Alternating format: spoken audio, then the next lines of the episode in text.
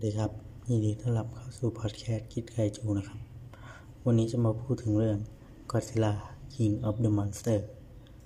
ภาพยนตร์ไคจูหรือสัตว์ประหลาดยักษ์เป็นหนึ่งในนวัตกรรมภาพยนตร์ที่ได้รับความนิยมอย่างกว้างขวางในช่วงหลายยุคสมัยมีทั้งช่วงที่เป็นกระแสชื่นชอบทั่วโลกบางช่วงก็อยู่ในช่วงโศกเศร้าและสัตว์ประหลาดขนาดยักษ์มากมายหลายตัวก็เป็นที่จดจำในหมู่ของผู้ชมเป็นเวลานานซึ่งถ้ากล่าวถึงสัตว์ประหลาดยักษ์ในดวงใจของคนส่วนใหญ่ในด้านความยิ่งใหญ่แข็งแกร่งและวีรกรรมที่น่าจดจำแล้วเชื่อว่าในใจหลายๆคนย่อมนึกถึงกอซิลล่าอย่างแน่นอนในโอกาสนี้ผมจึงจะมาแนะนำให้ทุกท่านได้รู้จักกับสัตว์ประหลาดตำนานจนถึงอดีตจากปัจจุบันนะครับกอซิลล่าถือกำเนิดจากไอเดียของโทโมยุกิ ทานากะโปรดิวเซอร์ของสตูดิโอของโตโฮที่กำลังผิดหวังจากงานของหนังสงครามที่รวมสร้างกับฟิลิปปินส์เป็นหมันอันเนื่องมาจากการต่อต้านของชาวฟิลิปปินส์เองซึ่งในขณะที่เขากำลังนั่งเครื่องบินกลับจากแดนไทยก็ได้อ่านนิตยสารธุรกิจและพบว่าภาพยนตร์ไดโนเสาร์ของนิวยอร์กเรื่อง The Beast from 20,000 Fathoms ทำรายได้ดีที่อเมริกาจุดนั้นเองทำให้เขาเกิดไอเดียอยากสร้างภาพยนตร์สัตว์ประหลาดยักษ์บุกญี่ปุ่นขึ้นมานั่นเองโปรดิวเซอร์ทานากะได้ร่วมมือกับเอจิสุบุเระมือเทคนิคพิเศษและอิจิโร่ฮอนดะผู้กำกับมือฉมังในการร่วมคิดไอเดียภาพยนตร์สัตว์ประหลาดบุกโตเกียวโดยมีเป้าหมายคือ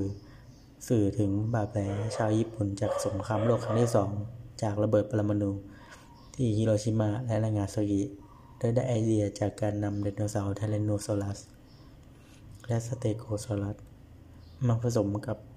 การออกแบบผิวหนังให้ดูแตกเป็นริ้วๆเสมือนบาดแผลจากนิวเคลียร์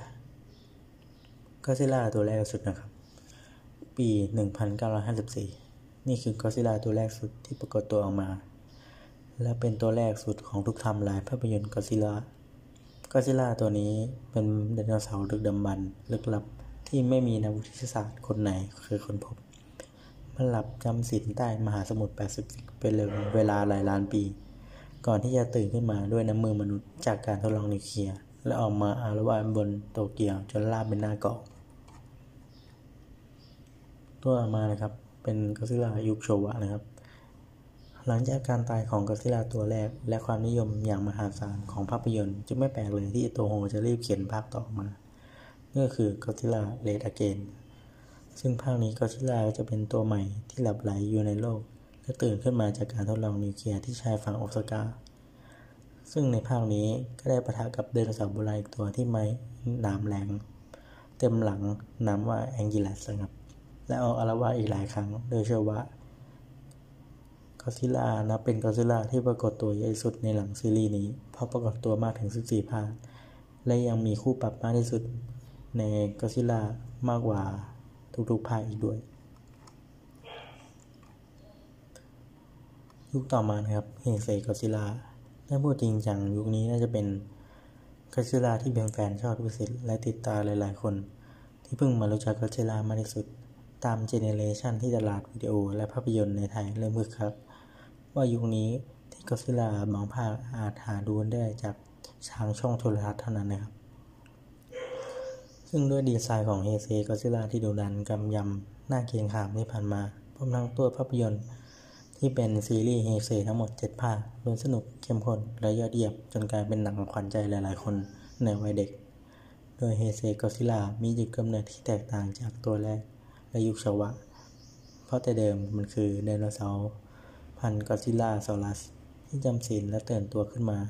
เนื่องจากการทำสงครามระหว่างทหารญี่ปุ่นและอเมริกาบนเกาะทำให้มันตื่นขึ้นและอาละวาดไปทั่วส่วนสุดท้ายถูกโจมตีโดยทหารสหรัฐอเมริกาจนอาการปางตายแต่แล้วการทดลองนิวเคลียร์ทำให้มันคืนชีพและกลายพันธุ์จนเป็นก็อดซิลล่าในที่สุดซึ่งอวสานก็อดซิลล่านะครับหรือ Burning Godzilla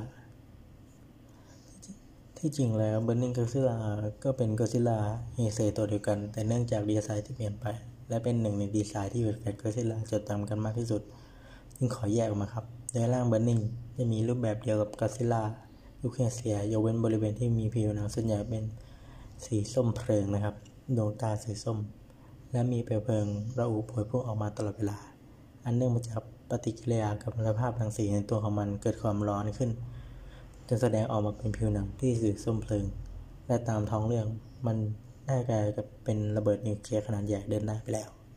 เพราะร่างกายของมันพร้อมจะเบิดได้ตลอดเวลาและระเบิดนั้นจะสามารถสร้างความเสียหายให้กับโลกอย่างใหญ่หลวงรวมถึงอะตอมิกเบลดที่เคยเป็นสีฟ้าก็เปลี่ยนเป็นสีส้มไปเช่นเดียวกันนะครับวันนี้ก็ขอตัวลาไปก่อนขอขอบคุณที่รับฟังและติดตามกันมาจนถึง EP ที่ 10 นะครับขอบคุณครับ